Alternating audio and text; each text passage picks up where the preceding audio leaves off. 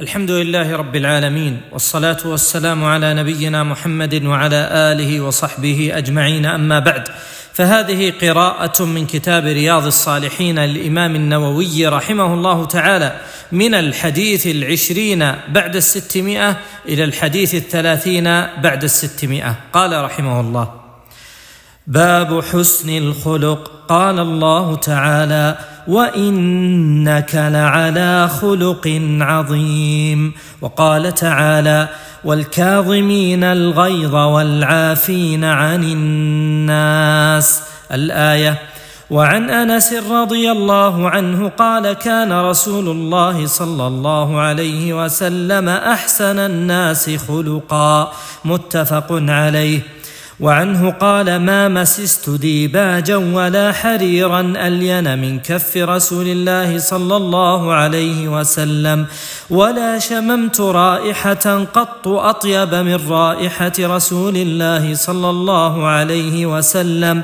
ولقد خدمت رسول الله صلى الله عليه وسلم عشر سنين فما قال لي قط أف ولا قال لشيء فعلته لم فعلته ولا لشيء لم أفعله ألا فعلت كذا؟ متفق عليه.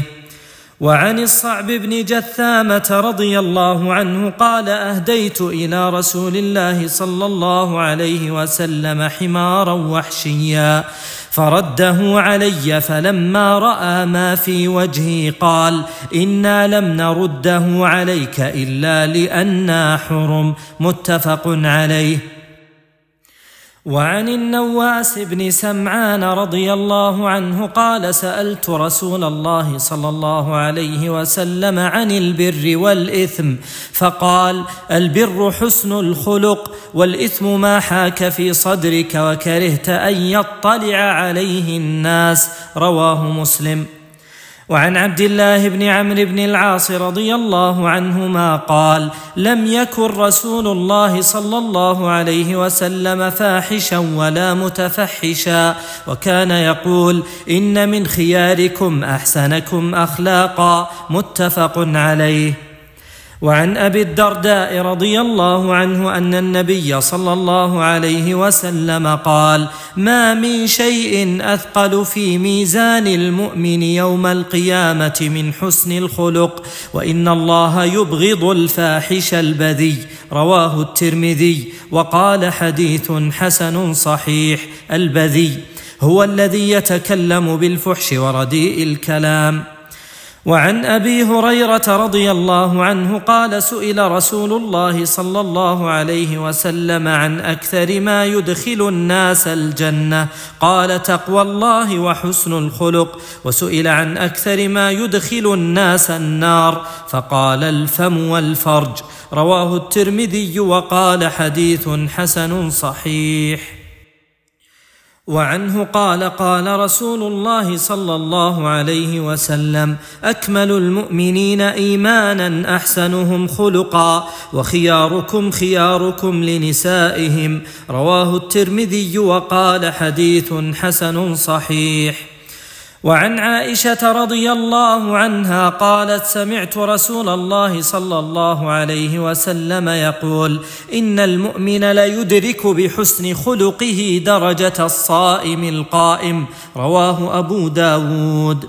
وعن أبي أمامة الباهلي رضي الله عنه قال قال رسول الله صلى الله عليه وسلم أنا زعيم ببيت في ربض الجنة لمن ترك المراء وإن كان محقا وببيت في وسط الجنة لمن ترك الكذب وإن كان مازحا وببيت في أعلى الجنة لمن حسن خلقه. حديث صحيح رواه أبو داود بإسناد صحيح. الزعيم الضامن. وعن جابر رضي الله عنه أن رسول الله صلى الله عليه وسلم قال إن من أحبكم إلي وأقربكم مني مجلسا يوم القيامة أحاسنكم أخلاقا وإن أبغضكم إلي وأبعدكم مني يوم القيامة الثرثارون والمتشدقون والمتفيهقون. قالوا يا رسول الله قد علمنا الثرثارون والمتشدقون فما المتفيهقون؟ قال المتكبرون. رواه الترمذي وقال حديث حسن. الثرثار هو كثير الكلام تكلفا. والمتشدق المتطاول على الناس بكلامه ويتكلم بملء فيه تفاصحا وتعظيما لكلامه. والمتفيهق أصله من الفهق وهو الامتلاء وهو الذي يملأ فمه بالكلام ويتوسع فيه ويغرب به تكبرا وارتفاعا وإظهارا للفضيلة على غيره. وروى الترمذي عن عبد الله بن المبارك رحمه الله تعالى في تفسير حسن الخلق. قال هو طلاقة الوجه وبذل المعروف وكف الأذى.